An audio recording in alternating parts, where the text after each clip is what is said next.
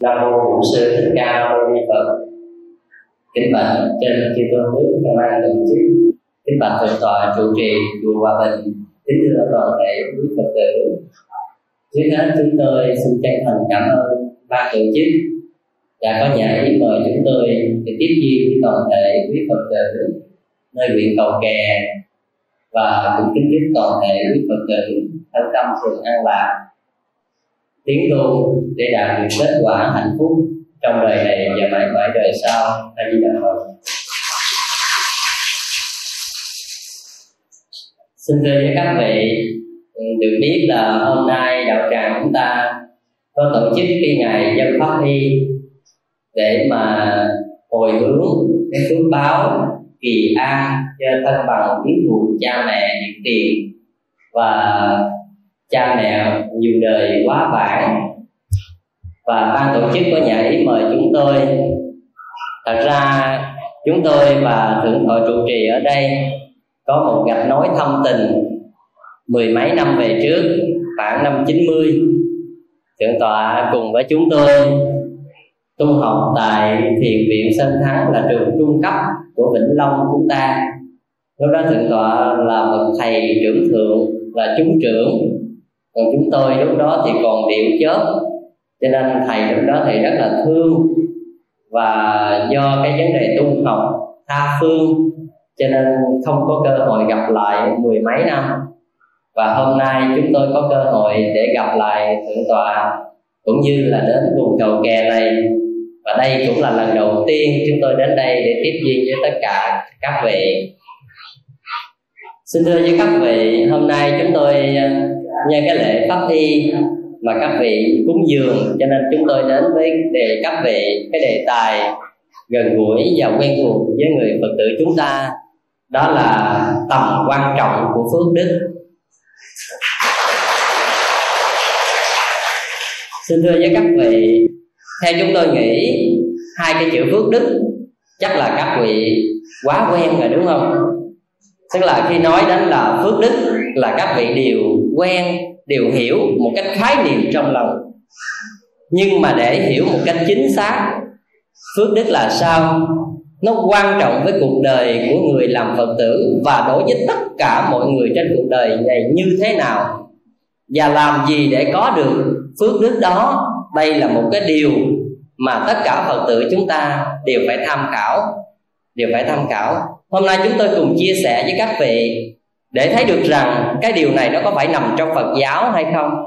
Hay là với tất cả mọi con người trên cuộc đời này cần thiết đến nó?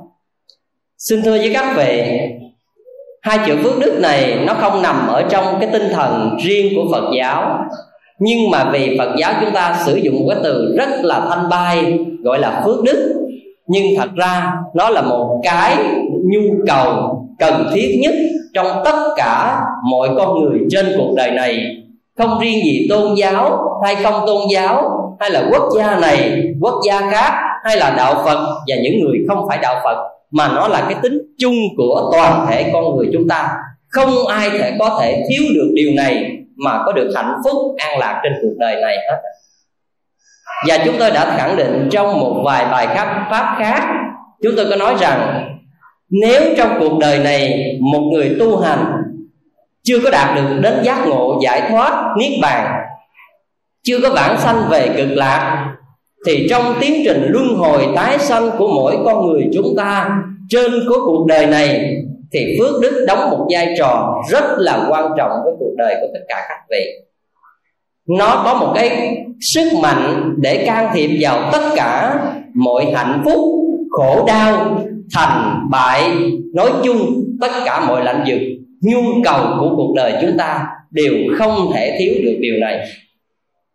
Như vậy trước khi chúng ta tìm hiểu sâu về điều này thì các vị cho tôi hai cái cái nghĩa chính xác về cái chữ phước đức ơi chắc tôi nghĩ các vị nào cũng hiểu về các cái chữ này. À, hiểu một cái cách từ ngữ nó, biết nó ám chỉ cho cái gì. Nhưng mà nếu chúng ta giải thích, thật ra cái điều này cũng khó mà giải thích rõ ràng. Bởi vì phước đức nó mang cái tính cách là từ ngữ trừu tượng, chứ không phải là nó một cái từ ngữ cụ thể. Ví dụ từ ngữ cụ thể chúng ta gọi là cái miro cụ thể không? Cụ thể không? Cụ thể không? Bởi vì các vị đều thấy biết, đúng không? Hay là tôi cầm cái này lên, tôi nói gọi là cái ly nước các vị biết không? Biết tức là những từ ngữ để ám chỉ cho những gì cụ thể như vậy thì nói ra chúng ta hiểu liền. Nhưng mà nói phước đức, các vị có hiểu không? Hiểu là hiểu nhưng mà có thấy không? Rồi bây giờ không hiểu, không thấy nhưng mà có không? Xin thưa các vị, micro này xài được giờ cái gì? Nhờ sóng âm, sóng điện, phải không? Nó đâu có dính với bất cứ một nguồn điện nào đâu, có phải vậy không?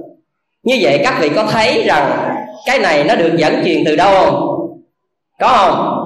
Nhưng tại sao nó có thể hoạt động được? Như vậy mình biết, nhưng mà mình có thấy không? Thì đây là cho một cái ví dụ, một cách khái quát vậy thôi. Phước đức nó cũng giống như những cái tính chất vô hình vậy đó nhưng mà đó là một cái vấn đề trừu tượng mà không thể không có. Và nó can thiệp rất mạnh mẽ vào cuộc đời của chúng ta. Thông thường cái người xã hội chúng ta không có dùng được cái từ phước đức. Bởi vì đôi khi ở đây chúng ta là những người trong phật phật giáo, những người phật tử, chúng ta thường quen dùng. Còn thông thường xã hội chúng ta dùng cái gì? Hên quá. Có phải không? Tự nhiên cái hên nè khi chúng ta được một cái gì á, chúng ta nói hơn hay là chúng ta một cách may mắn nào đó, cái chúng ta nói, đời tôi may mắn quá, được một cái gì đó, chúng ta gọi là may mắn quá. Tự nhiên cái may mắn à? Tức là những cái gì may mắn, hạnh phúc, an lạc hơn hay là tất cả những cái đó, nó đều ám chỉ và nằm chung trong một cái từ quy kết đó là phước đức. Nhưng mà tại chúng ta chưa quen cái từ thường dùng là phước đức, hay là phúc đức, hay là phước báo. Tất cả những cái từ ngữ này, nó đều chỉ chung cho những cái gì hạnh phúc, may mắn hơn an lạc, cái gì, những cái gì cuộc đời chúng ta có được sự hanh thông về tất cả mọi phương diện trong cuộc đời chúng ta được gọi chung là phước đức. Như vậy, dựa trên cái kết quả của mỗi công việc, mỗi hành động, mỗi cuộc đời mà chúng ta gọi cho cái chữ phước đức còn định nghĩa chính xác như một từ cụ thể là một cái micro hay là một cái nhà, một cái chén, một cái máy bay phim hay là một cái camera thì chúng ta không có thể giải thích như một cái sự vật cụ thể để mọi người chúng ta thấy được. Và điều đó chúng tôi cho nó rằng nó là như là một năng lượng hay là một cái điện lực, một sóng từ tất cả những cái gì phước đức nó dường như, gần như là vậy. Xin thưa với các vị, ở đâu ra phước đức này? Các người phật, vị phật tử chúng ta ở đâu ra phước đức này? Phật ban cho các vị phước đức này phải không? Nếu không phải phật ban, trời ban cho các vị phước đức phải không? Hả? Ai nói trời ban đâu, đưa tay lên coi rồi vậy phật không ban trời, không ban vậy là thần cây cỏ nào ban cho các vị?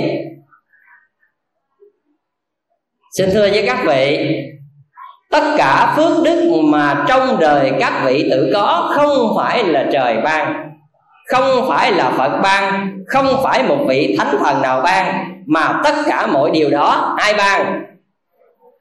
Chính các vị ban cho các vị đó. Các vị đã làm được những gì trong hiện tại và quá khứ? Các vị đã làm được bao nhiêu điều phúc lợi trong cuộc đời này hay là nhiều đời về trước? Tất cả những cái đó nó giúp cho các vị một tiến trình trong cuộc đời này. Mọi thứ hạnh phúc, đau khổ, đẹp xấu, sang giàu, tất cả những cái này đều có sự đa can thiệp trực tiếp của phước đức cả. Xin thưa với các vị các vị nhìn thấy cuộc đời của chúng ta xung quanh những cái nơi mình sống có nhiều người rất nghèo khổ. Có nhiều người bệnh tật mà không có tiền mua thuốc. Có những người trong cuộc đời một cách hẩm hiu, không được hạnh phúc. Có một người đời người làm cha làm mẹ mà sống con cái bất hiếu, bất hòa. Hay là có những người suốt một cuộc đời tìm được một ngôi nhà để che mưa đỡ nắng. Hay là tất cả có người muốn cầu mình học được một cái trường, một cái lớp mà suốt cuộc đời không có được cái đó người ta gọi là người này thiếu phước đức quá. Không phải người này không muốn, không phải người này không ước ao, mà vì người này không có phước. Do đó thiếu phước cho nên sinh ra bất hạnh và gặp rất nhiều trở ngại. Ngày hôm qua, ở chùa tôi có một cô phật tử đó đến. Thì cổ thưa thầy cổ nói là, thưa thầy, có một chuyện rất là bi đát mà con muốn nhờ thầy giúp đỡ. Có một cái gia đình đó ở gần thị trấn, rất nghèo khổ thầy à. Hai vợ chồng và một đứa con trai, một đứa con trai năm nay khoảng 17 18 tuổi, thì nó bị bệnh là gọi là bệnh lao phổi. Trong quá trình bệnh lao phổi, nó lại biến chứng qua thêm một cái bệnh nữa gọi là bệnh ung thư gan. Và vì vậy nó đã đến cái thời kỳ là chắc là phải chết trong một vài ngày gần đây trong một gia đình nghèo khổ như vậy, nó lại nằm gần bên một cái người cha nó cũng đang bệnh, gọi là bệnh tim. Như vậy, gia đình có ba thành viên thôi, mà người chồng là người cha đó là bệnh tim, nằm không làm gì nổi.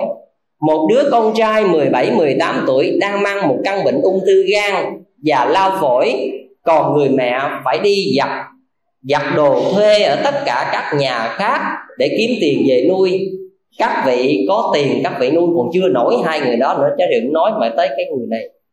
Như vậy khi rơi vào trong hoàn cảnh đó chúng ta là người bên ngoài chúng ta cảm thấy thương tâm không? Thương không? Thì bây giờ các vị có thương tâm những nhà hảo tâm có thương tâm chúng ta chia sẻ một trăm ngàn, hai trăm ngàn, năm ba chục ngàn Nhiều người góp lại cho. Như vậy sự giúp đỡ này chỉ có tính cách là tạm bợ gì đó thôi. Nhưng thật chất, chúng ta phải hiểu được rằng Vì người này thiếu phước, cho nên sinh ra trong cuộc đời phải bất hạnh như vậy. Đây là một nguyên tắc chứ không có nói là xa gần gì hết. Nếu các vị hiểu được hai chữ phúc đức này, các vị sẽ thấy rằng mình sống tự tin hơn, mình nhìn đời thẩm thấu hơn và mình phải sống như thế nào để mình được an lạc và hạnh phúc lâu dài. Đây là điều quan trọng để bàn sâu vào vấn đề này, chúng tôi xin chia sẻ với các vị một tiếng trong cái điều hôm nay đó là ngày dân pháp y. Xin thưa với các vị, dân pháp y cũng là một việc đang làm phước đức hay là phước báo để cầu nguyện cho người hiện tiền được tăng long phước thọ mọi việc trong cuộc đời được kiết tường như ý và hướng về tới tất cả những đấng sanh thành, những người quá cố, thân bằng, quyến thuộc một và nhiều đời của chúng ta được thừa hưởng phước báo này mà siêu thoát. Như vậy, cái tầm quan trọng của cái y này nó xuất phát từ trong phật giáo và khởi thủy của chiếc y các thầy mặc mà đắp bên ngoài, gọi là y phước điền. Thật ra, hai cái này nó có mối tương quan. Xin thưa với các vị, cái pháp y mà theo nguyên tắc của nó, cái từ ngữ căn bản nó gọi là ikathina ikathina. Và chúng ta dịch qua hán việt gọi là công đức y, công đức y. Và chúng ta dịch theo cái nghĩa tiếng việt mình gọi là cái y phước báo, hay là cái áo phước báo, hay là cái áo ruộng phước, vân vân. Nó là cái cái phước đức. Cái đó xuất phát từ cái gì? Nó xuất phát từ trong những mùa an cư kiết hạ như thế này nè các vị. Những mùa an cư kiết hạ chư tăng ni, tập trung ở một nơi, thanh tu ba tháng. Và người nào tu hành tinh tấn nhất, có thành quả cao nhất, tốt nhất trong mùa an cư đó thì đại chúng được cử người đó là một người tiêu biểu để nhận y Katina hay là gọi nhận y công đức. Người này có phước đức lớn trong ba mùa ăn, qua cái mùa ăn cư kiết hà và cái áo của các thầy mặc, mà cái áo bên ngoài mà chúng ta thấy có đường, từng đường á. Các vị có thấy các thầy đắp y bên ngoài mà có đường vuông vuông không? Các vị phật tử biết không? Cái đó gọi là cái gì? Cái đó gọi là phước điền y phước điền y. Cái đó nó xuất phát từ ở ấn độ khi đức phật còn tại thế lần các vị. Một hôm đức phật cùng với các thầy tỳ kheo đi trên núi linh thứu và điều này tôi cũng có giải thích rõ trong cái lời bình của bộ phim phật quốc ký sự. Tôi đã được làm từ ấn độ. Và tôi giải thích rõ, hôm nay tôi chỉnh giới thiệu với các vị để các vị hiểu một cách khái niệm. Khi đức phật nền đi trên núi linh thú, đức phật nhìn xuống cái vùng bình nguyên và dưới vùng đồng bằng đức phật thấy từng ô từng ô ruộng như thế này nè. Vuông nhất và người ta gieo trồng hạt giống. Và đức phật mới có một cái hình dung lên được rằng, đức phật nói, tất cả các thầy là ruộng phước cho chúng sinh gieo trồng. Vì vậy cho nên ta chế cho các thầy không được mặc giải nguyên, tức là không được nhằm mặc một tấm giải liền như thế này. Mà tất cả dầu có phật tử dân cúng một tấm giải liền như thế này, các thầy cũng phải cắt ra từng mảnh từng mảnh từng mảnh chắc giá mà mai lại để biểu trưng rằng, tất cả các thầy là ruộng phước cho chúng sinh gieo trồng. Cho nên cái đó gọi là phước điền y, tức là cái áo ruộng phước. Và chính cái này đức phật dạy thêm, nếu các thầy tu hành thanh tịnh, chân chính, thì các thầy là một mảnh đất màu mỡ. Mà một khi mảnh đất màu mỡ thì sao? Thì sao? Các các người nông dân gieo trồng có trúng mùa không? Nếu mảnh đất màu mỡ thì gieo trồng sẽ được trúng mùa.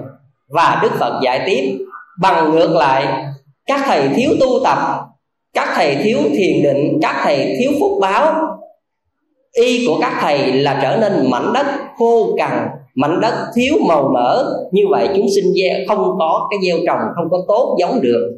Vì vậy ở đây, cái ruộng phước này nó xuất phát từ ngày xưa mà đức phật đã chế cho các thầy tỳ kheo mặc tấm y dầu là bá nạp hay là sau này qua y của đại thừa đều từng ô từng ô như vậy để biểu trưng các thầy là những ruộng phước. Như vậy ngày mai các vị dân pháp y không ngoài mục đích này không ngoài mục đích này. Cũng là gì? Vấn đề các vị muốn gieo trồng công đức. Nào, để các vị hồi hướng cho người thân mình cũng như người quá cố. Để tiếp tục cái để hiểu về vấn đề phước đức này tôi sẽ kể cho các vị nghe một cái đoạn tôi đối thoại với một người phật tử hải ngoại cũng về cái việc phước đức này. Cách đây một năm khi tôi trở về Việt Nam là để dự lễ tang của sư phụ tôi đó là thân phụ tôi. Thì à, sau đó tôi đi giảng ở Cần Thơ và trên đường trở về thì có một cô đó ở Mỹ cổ điện thoại cho tôi. Khi cổ hỏi là thưa thầy thầy có phải là thầy Phước Tiến không? Thì tôi nói dạ thưa phải. Thì cũng nói trời ơi thầy có biết là con tìm thầy 3 tháng nay rồi không? Con hỏi các nơi để con tìm thầy. Con có hai điều nghi vấn mà con muốn hỏi thầy. Thì tôi nói ờ à, thì cô có gì rồi cô cứ hỏi tùy nghi thầy sẽ trao đổi và chia sẻ với cô. Cô nói thầy ơi con có hai điều nghi vấn mà con tức lắm mà con không biết hỏi ai. Điều thứ nhất là thầy biết gì không? Con có hai chục căn nhà ở mỹ con là mua bán như, gần như giống như ở việt nam mình gọi là mua bán bất động sản đó. Thì thời gian qua con làm ăn rất là cấm cá nhưng mà từ khi con hiểu Phật pháp, con đi chùa và con nhất là con nghe được những bài giảng thuyết pháp của thầy, con làm lành bố thí. Nhưng mà tại sao thời gian qua con lỗ một căn nhà tới 80 ngàn đô? Là lý do gì? Con làm phước mà tại sao như vậy? Và điều thứ hai, nó không thích hợp với cái buổi giảng hôm nay nhưng tôi nêu ra cho trọn cái câu hỏi. Thưa thầy, con cũng giàu có, con cũng rất là xinh đẹp, con không thua ai bất cứ cái gì. Nhưng tại sao giờ này con chưa có chồng?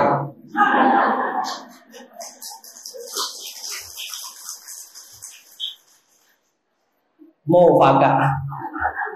Cái câu hỏi trước thì tôi thấy có thể tôi giúp cô được, mà tới câu hỏi sau tôi thấy hơi nhà cô duyên quá không lẽ tôi nói bây giờ cô không đi hỏi tất cả các nhà tư vấn tâm lý tình yêu, cô sẽ giải quyết được điều này. Thì à, thật ra tôi nghe tôi cũng cười. Nhưng mà các vị muốn tôi trả lời hết hai câu hỏi này không, hay là câu trước thôi? Trả lời câu trước nó mới thích hợp với buổi lễ này. Trả lời thêm câu kia nó hơi nó hơi ngoài đề lắm.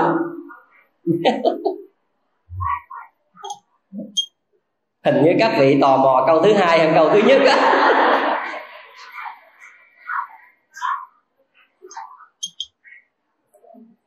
Xin thưa với các vị, tôi mới từng tự trả lời với cô như thế này.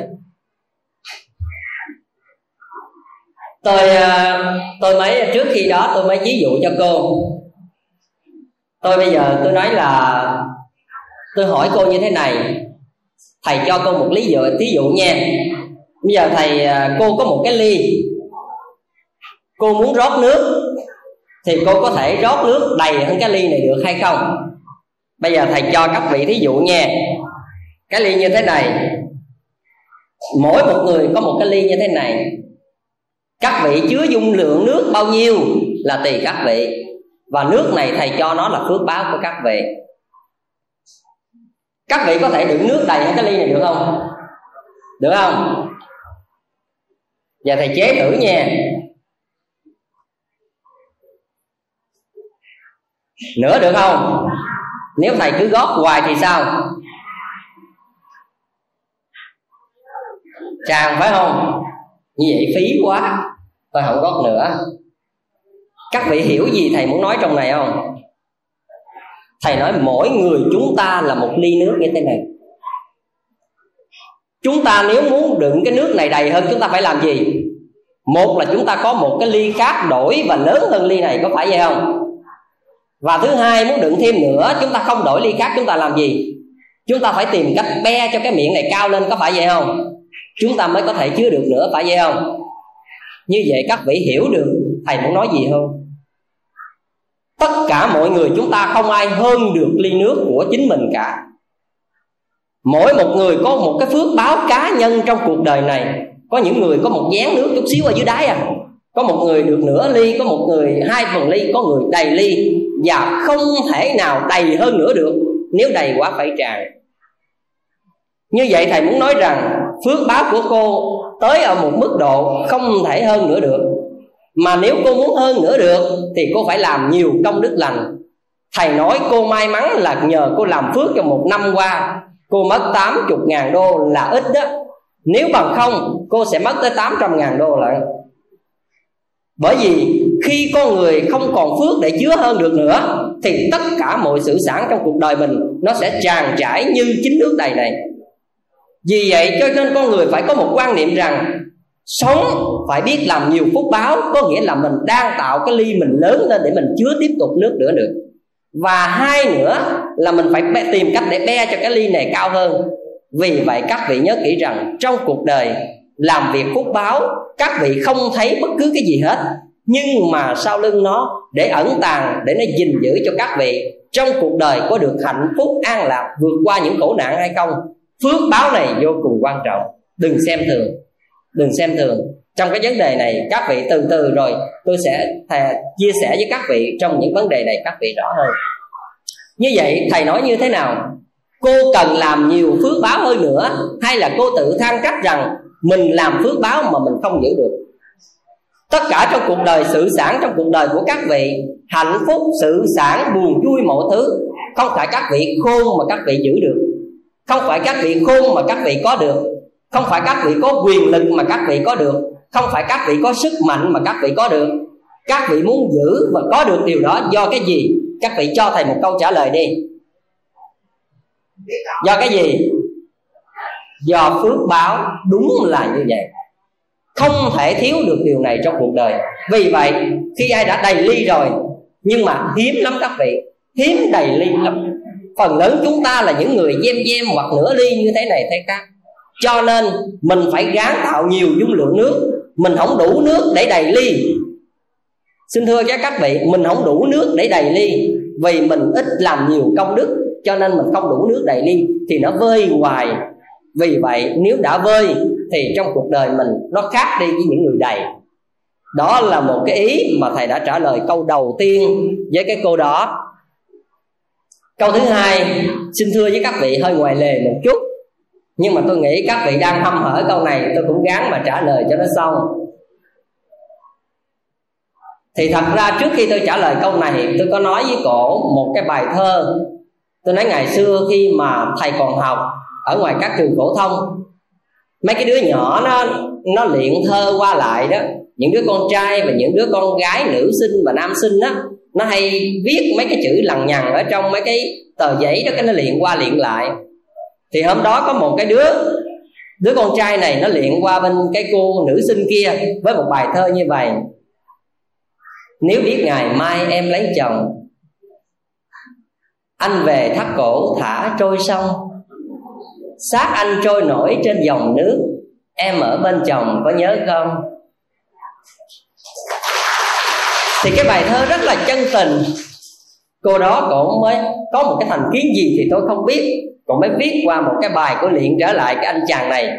Cô nói là, một buổi chiều nao ra mé sông, thấy xác người yêu bỗng bâng khuâng, vớt lên đem để bên thành giếng, chờ đợi đến sình lên để bón phân.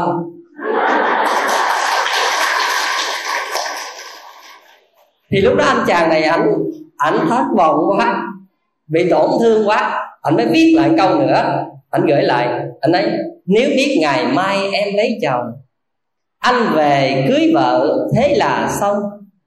Vợ anh không đẹp bằng em lắm, nhưng đẹp hơn em ở tấm lòng.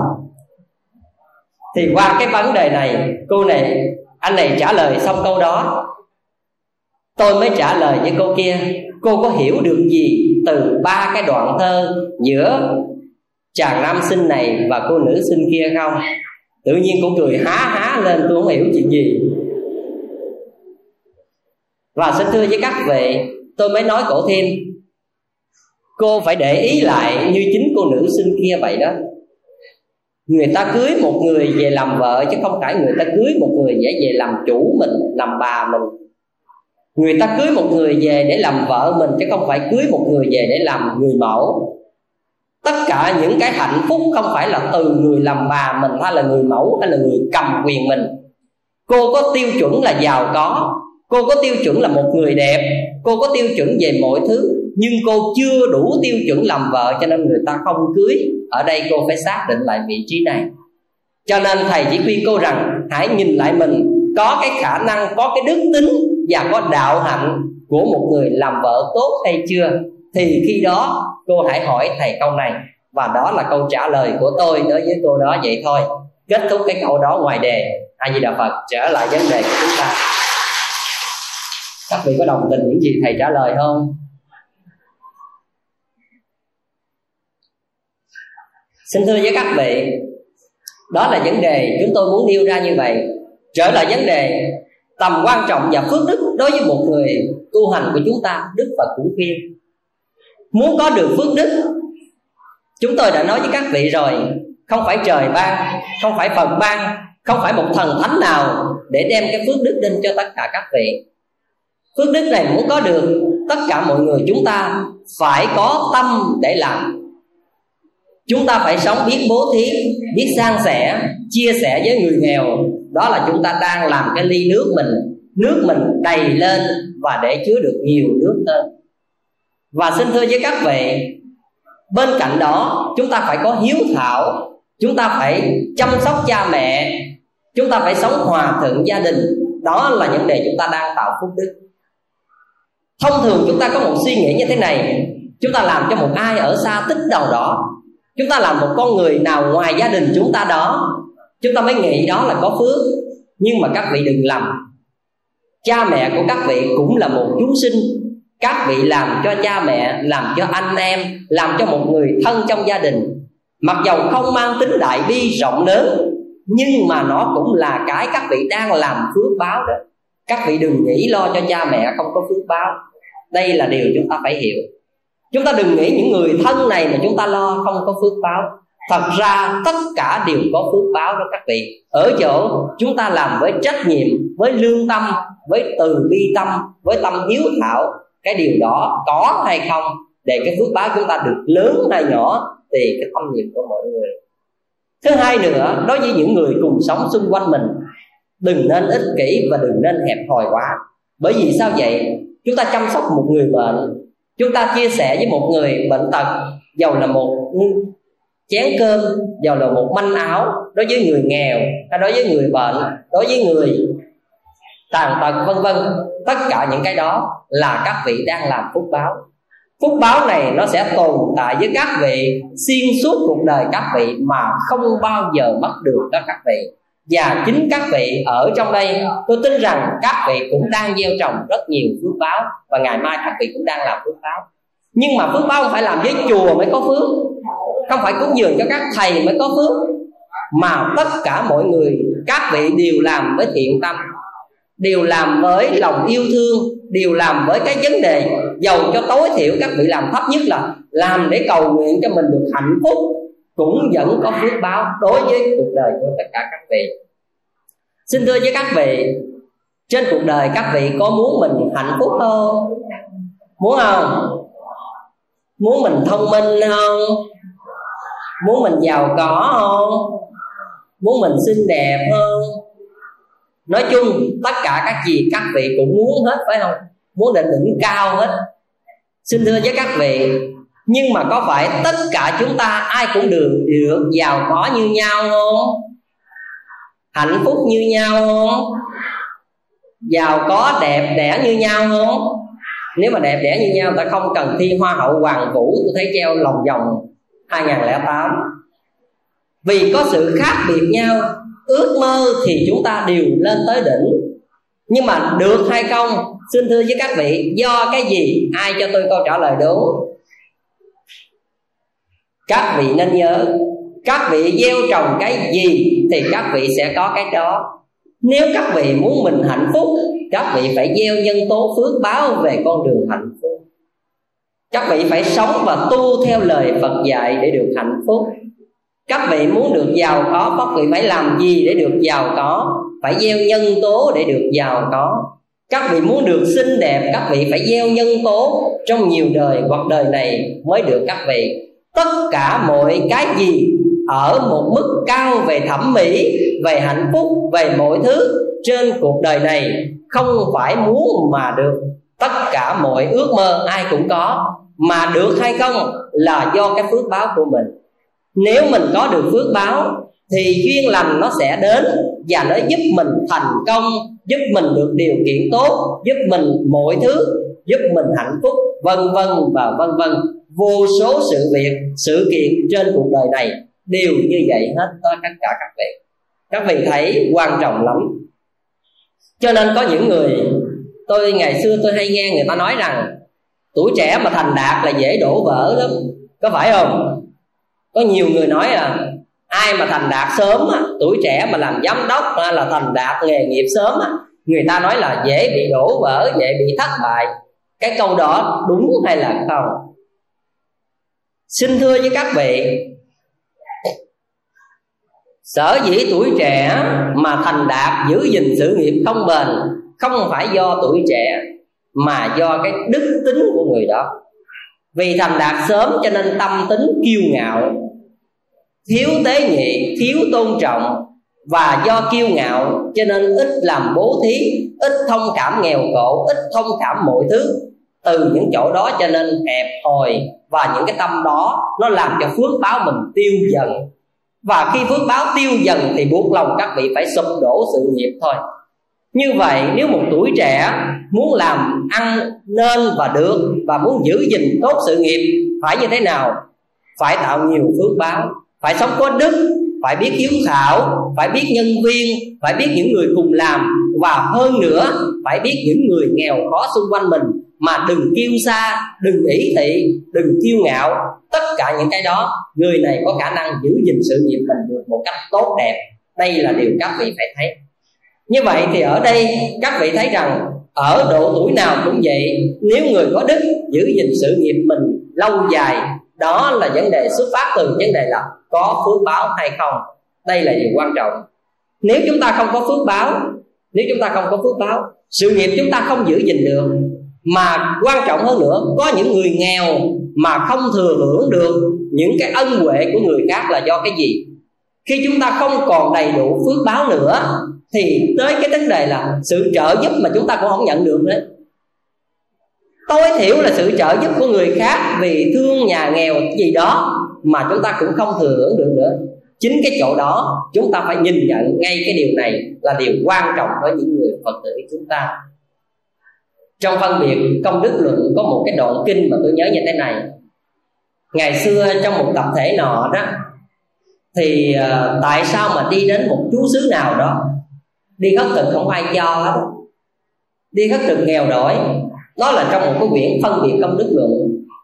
Khi đi đến khất thực nghèo đói thì ờ, ở đó có một vị thầy tỳ kheo mới nói được rằng là, thôi, bây giờ chúng ta đi đến cất thực nơi nào cũng khó quá, không có người cho và đại chúng phải đối thường xuyên như vậy.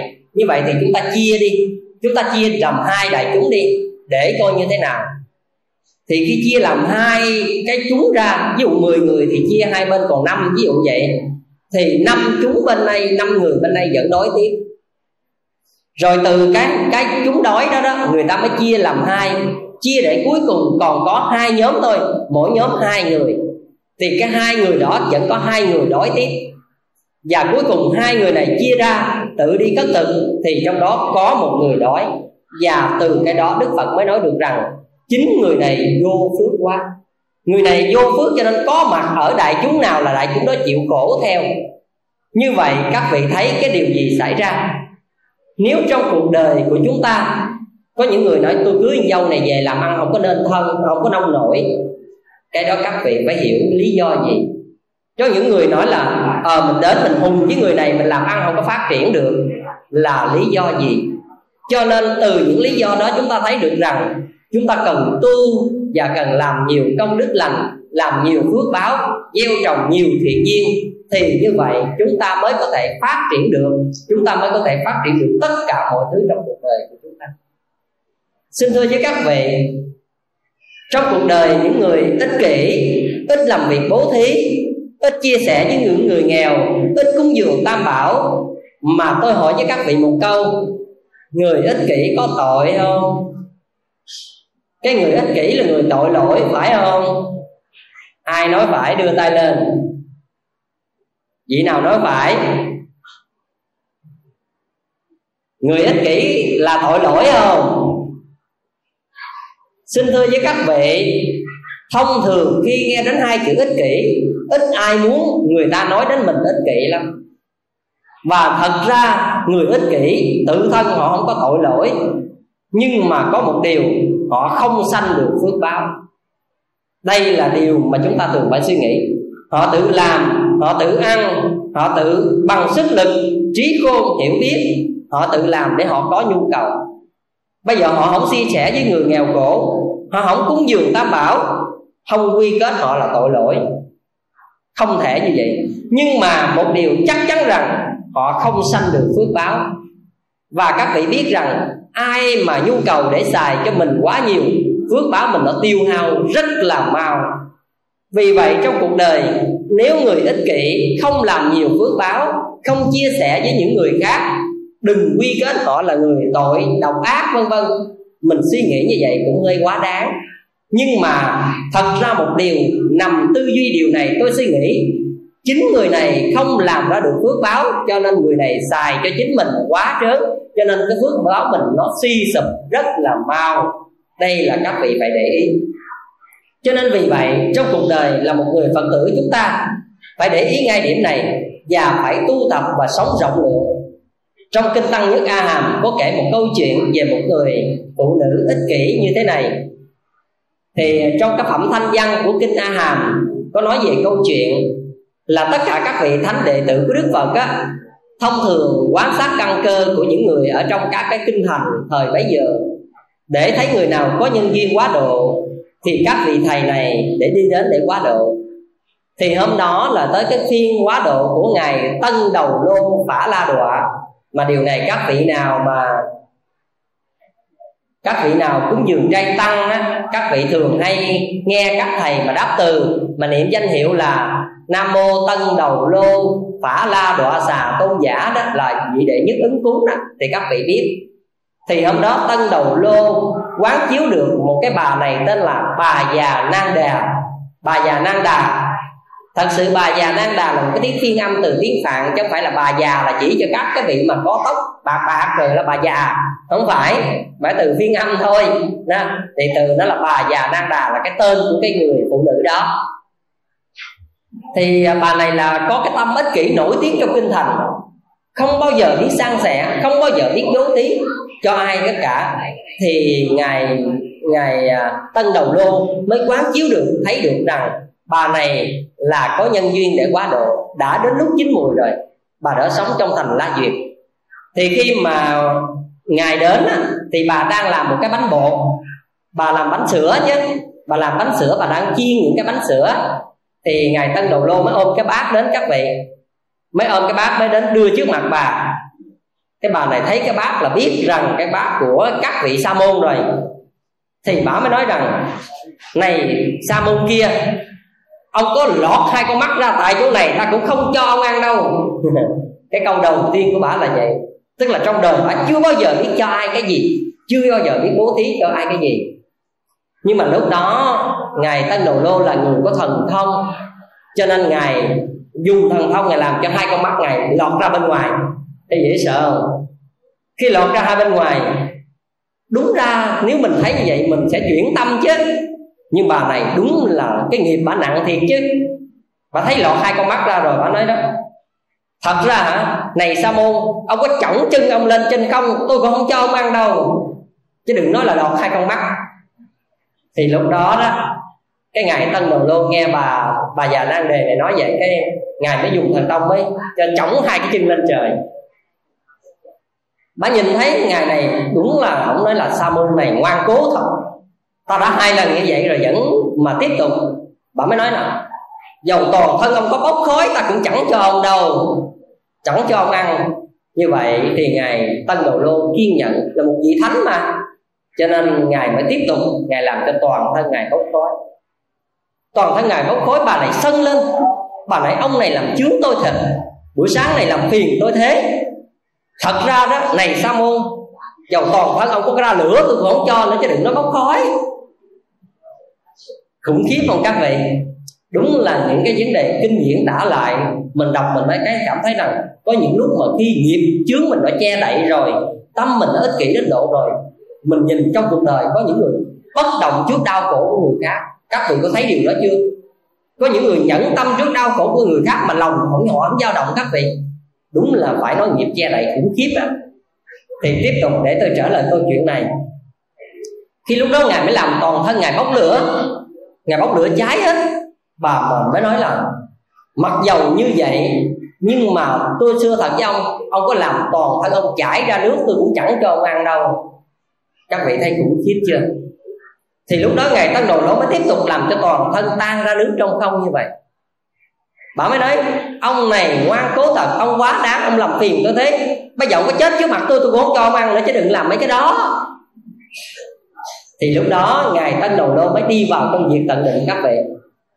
Mới thể nhập việc tận định, mới nằm bất động trước bà, không còn hơi thở nữa. Thật ra, người nhập việc tận định như một người đã chết, nhưng thật ra không phải chết thì lúc đó bà không phải là bà mũi lòng gì ngài đã chết trước mặt bà, mà bà mới nghĩ đến cái gì?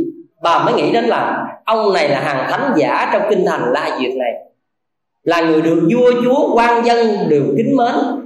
Nếu mà ông chết trước nhà mình như vậy là nó phiền đến diệt quan, như vậy sẽ ảnh hưởng đến mình, đến tài sản, đến gia sản mọi thứ. Vì nghĩ đến quyền lợi của mình mà sợ quan bắt bớ này kia mới chấp nhận nó nào thôi thôi thôi, ông đừng có chết nữa, ông sống lại đi. Tôi sẽ cho ông ăn. Đó. như vậy nghĩ gì quyền lợi của mình chứ không phải là là thấy ông này chết mà mũi lòng. Khi ngài tăng đồ lô xuất định và trở thành một người tỉnh táo, ngồi dậy và đứng trước mặt bà, thì bà theo cái lời hứa của mình, thì bà mới nói, ông thật ra, ông ngoan cố quá, vì một cái bánh thôi mà ông làm chi cho phiền phức dữ vậy, thì để tôi làm cái bánh cho ông nhưng mà bà, bà nhìn hết cái xỉa bánh của bà bà thấy cái nào cũng to hết các vị. Cái nào cũng bự hết á. Cuối cùng bà mới đi kiếm một cái miếng bột thiệt là nhỏ đó. Bà mới ngắt cái miếng bột đó bà bỏ vô chảo dầu để bà làm cái bánh để cúng dường. Bà mong rằng cái bánh này nhỏ để bà cúng dường dễ hơn cái bánh này bự quá bà không là không can đảm. Nhưng mà khi bà bỏ vào chảo dầu sôi á thì do nó sôi cho nên nó nở to ra. Nó nở to ra bự hơn cái mấy cái chưa nữa cái bà mới thấy không được rồi bà mới lấy cục bột cát nhỏ hơn nữa các vị. Nhỏ hơn nữa bà để vô trong cái đó. Thì cái này do cái thần lực của ngài, vì ngài muốn cảm hóa bà, làm cái bánh này nó to hơn, cái bà to hơn nữa bà thấy cái nào cũng to hơn á. Cuối cùng bà tìm cái bánh đầu tiên bà thấy là nhỏ hơn, mà nãy bà thấy là lớn đó. Thì bà lấy một cái ra để bà cho ngài tân đầu luôn nhưng mà khi bà lấy rồi đó là do cái tính chất của bột á, nó làm sao không biết, nó dính lại hết tất cả các nó dính hết tất cả các cái bánh cái bà mới nói là, ông muốn ăn có một cái bánh mà ông làm tiền tôi đến độ như thế này để hả? Bây giờ ông chỉ cần làm cho lấy ra một cái bánh thôi. Thôi bây giờ ông phiền quá, ông ăn nguyên cái xịa này đi. Lúc đó nói giận lẫy. Thì thật ra, từ cái câu giận lẫy đó, bà mới nói rằng, ngài, lúc đó ngài tân đầu lô thấy duyên chín mùi, ngài nói rằng, này bà già nan đề, ta đến đây không phải vì ăn, mà ta muốn nói với bà một câu thôi.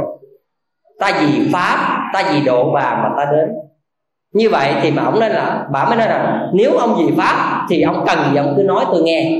Thì lúc đó, ngài mới dùng pháp bá độ và ngài ngài dắt cái bà già năng đà này về trước đức phật và đức phật thuyết pháp độ cho bà. Và đức phật khuyên cái hạnh bố thí để giúp cho bà cởi mở cõi lòng. Vì đức phật nói rằng, phước báo bà đã sắp tận. Nếu bà không làm nhiều duyên lành phước báo thì bà sẽ bi đát và rơi vào cuộc đời rất là đau khổ. Như vậy, do bà có nhiều duyên lành với phật pháp, cho nên ngài tân đầu lô đã quán chiếu được căn cơ đến đây để độ bà, nên cố gắng là tu hành.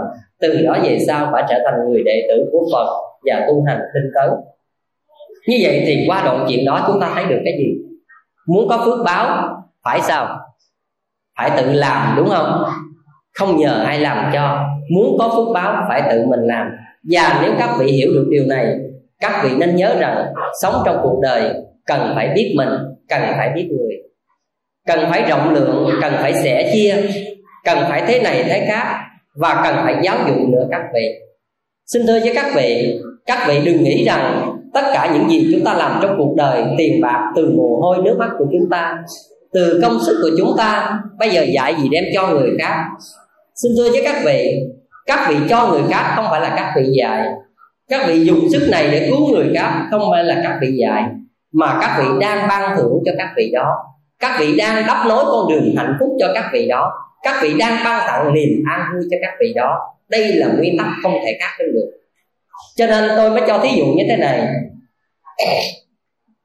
Xin thưa các vị các vị biết cái giếng nước không? Ở trong tập thể này ai biết cái giếng không?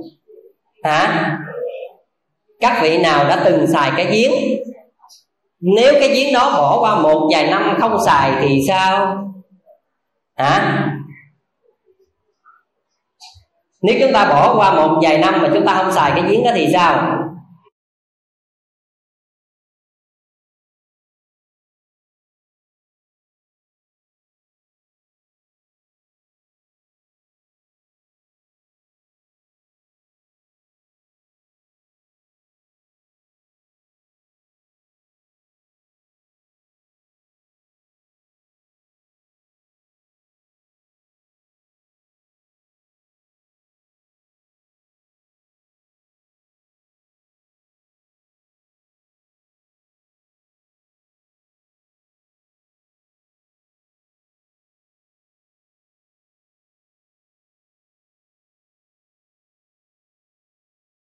Muốn nước xài thì nước trong mạch nó chảy ra càng trong và nước ít hôi bùn và nước thơm. Còn các vị không xài thì cái giếng nước các vị sẽ hư đi, sẽ bẩn đi, sẽ cấu quế đi, sẽ bị nhiễm ô đi. Cái đây là các vị nhớ kỹ. Giống trong cuộc đời chúng ta vậy đó các vị. Nếu chúng ta sống trong cuộc đời cứ bo bo những gì mình có được, mình không hiểu được người, không chia sẻ, không đóng góp với từ thiện không hiểu được những người xung quanh mình, không hiểu được người thân. Có những người ích kỷ đến độ mà bản thân mình mình cũng không dám lo cho bản thân để cho đừng nói đến người khác. Thì lấy gì mà chúng ta làm nhiều phước báo được? Từ những chỗ đó, cho nên các vị thấy được rằng, khi các vị không làm nhiều phước báo thì sao? Tự mình đã quỷ đi cái giếng nước của mình, có phải vậy không? Tự mình làm hư đi cái giếng nước của mình. Cho nên các vị nhớ, múc một thùng là có được một thùng mà có được một thùng nước là một thùng nước thơm trong. Như vậy, các vị làm được một hạnh lành, các vị cho người khác một chén cơm, cho người khác một manh áo, tặng người khác một đồng tiền, nói người khác một lời thân thiện, bỏ đi cái tâm đố kỵ người khác, đến chùa cúng dường tam bảo. Tất cả những cái đó, các vị đang làm gì? Các vị đang làm cho cái giếng nước các vị thêm thơm và trong. Đây là tất cả các vị phải để ý như vậy, trong cuộc đời này, tất cả mọi thứ thi vi và mọi thứ nhân duyên nhân duyên lành phước quả trong cuộc đời này, nó đều tuần hoàn như vậy, cả các vị các vị phải thấy được điều đó. Các vị phải có một cái gì mang cái tính giáo dục nữa, các vị. Các vị xây dựng một gia đình hạnh phúc, các vị hiện thân trên cuộc đời được sáu căn hoàng tụ các vị có mắt nè, có tai nè, có con mắt đẹp, có bàn tay hoàn chỉnh, có một thân xác kiện toàn, có một đầu óc minh mẫn. Cái đó là phúc duyên rồi các vị. Các vị không thấy rằng có những người ước mơ trong cuộc đời rằng, nếu tôi được một con mắt để thấy đời thôi, tôi đã hạnh phúc rồi. Có phải vậy không? Nhưng mà có những người suốt một cuộc đời không bao giờ thấy được ánh sáng. Như vậy, chúng ta thấy từ một cái đó chúng ta suy diễn cái gì? Có một mình những người sống suốt một cuộc đời không cất được một cái nhà. Có những người sống suốt một cuộc đời không bao giờ được một cái bộ đồ lành để mặc. Như vậy thì quán chiếu điều đó chúng ta phải giáo dục các con của mình. Giáo dục các con cái gì? Đừng xài phí và phải sống có yêu thương, có những đức tính tốt, có những cái thái độ nhìn đời cho tốt. Để khi vậy, để trong cuộc đời các con các vị có được đạo đức thì hạnh phúc nó mới được lâu dài các con đi chùa, các vị đi chùa như thế này. Các vị dẫn con, dẫn cháu theo. Các vị muốn bỏ vào thùng tam bảo hai ngàn đồng để cúng dường. Các vị đừng có bỏ, mà các vị hãy dẫn con, các vị lại. Các vị đưa hai ngàn cho nó. Các vị nói sao? Này con con hãy đem hai ngàn này bỏ vào trong thùng phước điền đi. Chư phật sẽ gia trì cho con. Phước báo này sẽ làm cho con được nhiều hạnh phúc các vị chỉ nói đơn giản như vậy thôi. Và các con, các vị nó tự cầm hai ngàn đó nó bỏ vào trong tiền phước tiền. Các vị đi trên đường, các vị đi chợ, các vị gặp một người nghèo, một người ăn mài là một người cùi hay là một người thiếu thốn, hay là một người tàn tật nào đó. Các vị có dắt con, các vị theo. Các vị làm là việc đã đành rồi. Nhưng mà có dắt con, các vị theo, các vị mới móc ra một ngàn năm trăm, hai ngàn.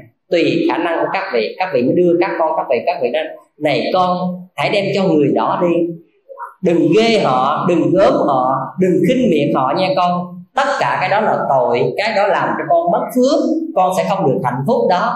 Hãy cho bằng tình thương, con hãy cho người đó đi. Các vị là người cha, người mẹ, người bà, hãy tập các con như vậy. Bởi vì tôi có thấy một số người dạy con nguy hiểm lắm các vị đang dẫn trên đường gặp một người ăn mày tới là, đi đi đi đi. Trời ơi, đi tránh xa tránh xa. Dẫn con mình tránh đi chỗ khác. Có những khi người nghèo đến xin, kêu con, đóng cửa đi, đóng cửa đi này, kia kia nọ. Chạy vô nhà đi. Tất cả những cái đó là cái gì các vị người ta đến xin chứ người ta đâu có dừng mình. Cho hay không là quyền của các vị nguyên tắc, những người này là thiếu phước, người ta mới nghèo. Những người này thiếu phước, người ta mới tật nguyện những người này thiếu phước, người ta mới đi gian xin mình các vị có đầy đủ như các vị. Các vị đủ can đảm đi đi xin không? Đúng không? Thật ra mở một lời ăn xin với người khác, ngại miệng không? Nhột lắm chứ. Người ta rơi vào túng quẩn và bi đát lắm, người ta mới cam tâm và đành lòng làm như vậy. Chứ không ai mà có điều kiện làm có để có cuộc sống mà đi làm chuyện đó bao giờ. Nhưng mà cho hay không là quyền của chúng ta. Không ai ép chúng ta làm việc đó. Nhưng mà tôi mong rằng các vị giáo dục các vị, con các vị, cháu các vị bằng cả thể chất và tinh thần. Tôi tin chắc rằng lớn lên này không phải là nó cho người khác, mà nó hiếu thảo với tất cả các vị và nó có một tình yêu thương rất là tốt. Hôm trước đây cách nay khoảng hơn một tuần, có một cái bà nó ba điện cho tôi.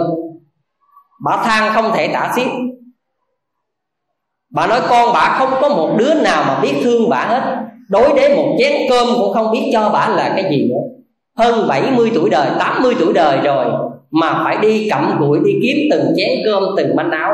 Con chúng số, hai tờ vé số 100 triệu, nhưng chưa bao giờ mời bà qua ăn được một miếng thịt, một miếng cơm, một bữa cháo. Không có chuyện đó.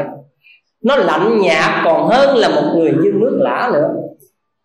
Thì khi qua quá trình tôi tìm hiểu được, tôi biết rằng ngày xưa chưa bao giờ bà dạy con bà một điều đạo đức nào.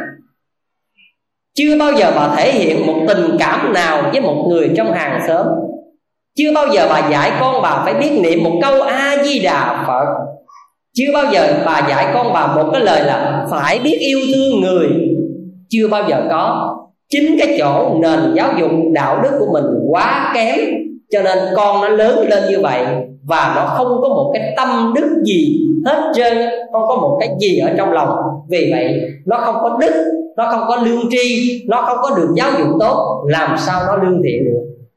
Nhưng mà bà kể rằng, chưa đầy một tháng, một trăm hai tờ giấy số một trăm triệu đó trôi theo sông theo biển và cũng trở thành một người đau khổ và tiếp tục những ngày lao lung như vậy, tự thân nó đã không có phước báo. Bà cũng không có giáo dục nó để nó làm nhiều điều phước báo. Thì cả bà và con của bà phải rơi vào bất hạnh từ đời này sang đời khác là một quy tắc. Xin thưa với các vị các vị làm giàu cũng không ai ăn các vị được. Nhưng bị các vị nghèo cũng không ai chia sẻ được. Thật ra người ta cứu ngặt trong cứu nghèo. Nghèo giàu của các vị thì các vị quyết định. Nhưng trong cuộc đời chúng ta sống có đức thì đau khổ của chúng ta xảy ra, nhiều người thương tâm và chia sẻ.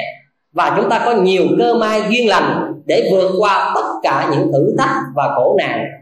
Bằng ngược lại, chúng ta không có nhiều phước báo. Chúng ta chết giữa đường, chúng ta đau khổ giữa chợ đời. Nhưng mà không một ai nhìn chúng ta, không một ai đếm xỉa và quan tâm chúng ta. Như cái trường hợp xảy ra, vừa rồi tôi kể với các vị, là một cái vị đó, ở ngay thị trấn nghèo khổ đến đội con cái bệnh hoạn vậy, chồng bệnh hoạn vậy, mà thật sự xin giấy để giải quyết, để được cấp cho cái hộ nghèo mà còn lận đận xin giấy không được thì có những người trách rằng người ta không giải quyết tốt, thì tôi cũng nghĩ là đúng là cũng một phần người ta không có giúp đỡ tận tình. Nhưng mà tôi nghĩ lại, vì phước người này quá kém mỏng cho nên buộc lòng người này phải rơi vào như vậy để chịu đựng để trả cho những cái nghiệp gì mình đã gieo trồng. Đây là nguyên tắc. Các vị có thông cảm với tôi những điều trình bày này không? Xin thưa với các vị, chính vì chỗ đó, cho nên tôi mới nhớ có lúc trước, tôi học trong một bản kinh tăng nhất a hàm có một câu chuyện của một vị trưởng giả nào ông là một người gọi là trưởng giả, có nghĩa là rất giàu có. Nhưng mà xin thưa với các vị, chỉ là hư danh thôi. Ông rất giàu có thật nhưng mà bản thân của ông không ăn mặc. Ăn thì ăn đồ đồ dở xấu, mặc thì mặc đồ rách rưới, đi thì đi ngựa còn là ngựa què. Tất cả mọi người hiểu không hiểu nổi ông là tại sao như vậy. Đến khi ông chết các vị biết rằng ông không có con thừa tự. Cho nên không có con thừa tự khi ông chết rồi, của cải này xung vào công quỹ của triều đình. Thì vua ba tư nặc mới lấy làm quái lạ cái chuyện này. Cho nên vua ba tư nặc mới đến hỏi với đức phật rằng nói tại sao các ông trưởng giả trong tinh thành xá vệ này, ông giàu có như vậy, ông đòi đủ như vậy mà bản thân ông lại ăn mặc rách rưới lang thang, rồi ông đi những con ngựa xấu và ông không biết làm phước gì cho ai cả. Rồi cuối cùng ông chết để lại cả một gia sản to như vậy và xung vào công quỷ là do lý do gì? Đức phật nói do cái nghiệp ích kỷ của ông. Ông sống trong cuộc đời ông không biết san sẻ cho nên, ông không biết san sẻ chính cái nghiệp đó. Nó che đậy tâm ông mà cả bản thân ông cũng không xài. Thì ông cũng như một giếng nước mà có nước mà không có xài được. Vì nước đã nhiễm độc, nước đã hư, nước đã thối rồi. Như vậy, các vị thấy trong cuộc sống là như thế nào? Những điều chúng tôi nêu ra cho các vị các vị có thấy rằng phước báo đóng một vai trò rất là quan trọng trong hạnh phúc và đau khổ của cuộc đời chúng ta không? Quan trọng không? Quan trọng lắm nha các vị. Phước báo là không hình không tướng. Nó như là, nhưng mà nó là một động lực tiềm tàng. Không phải đời này, không phải đời sau, mà vô lượng kiếp về sau và vô lượng kiếp quá khứ. Trong suốt một đoạn đường chuỗi dài từ quá khứ, hiện tại hay là vị lai, tất cả những điều này phước báo đều can thiệp vào các vị. Nếu chúng ta không tự tin tin chắc rằng mình có đủ sức để giác ngộ, để ra khỏi luân hồi, sinh tử, thì ngay tại cõi đời này, chúng ta cần tu tập để tạo nhiều phước lành. Ăn chay có phước không? Có. Đi chùa tụng kinh niệm phật có phước không? Chúng ta biết thương kính cha mẹ có phước không? Chúng ta cho người nghèo một hạt cơm, một manh áo, một đồng tiền có phước không? Nhưng mà tất cả những việc đó chúng ta làm cho người hay đang làm cho mình? Nói thì cho mình mà ít ai dám làm. Có phải vậy không?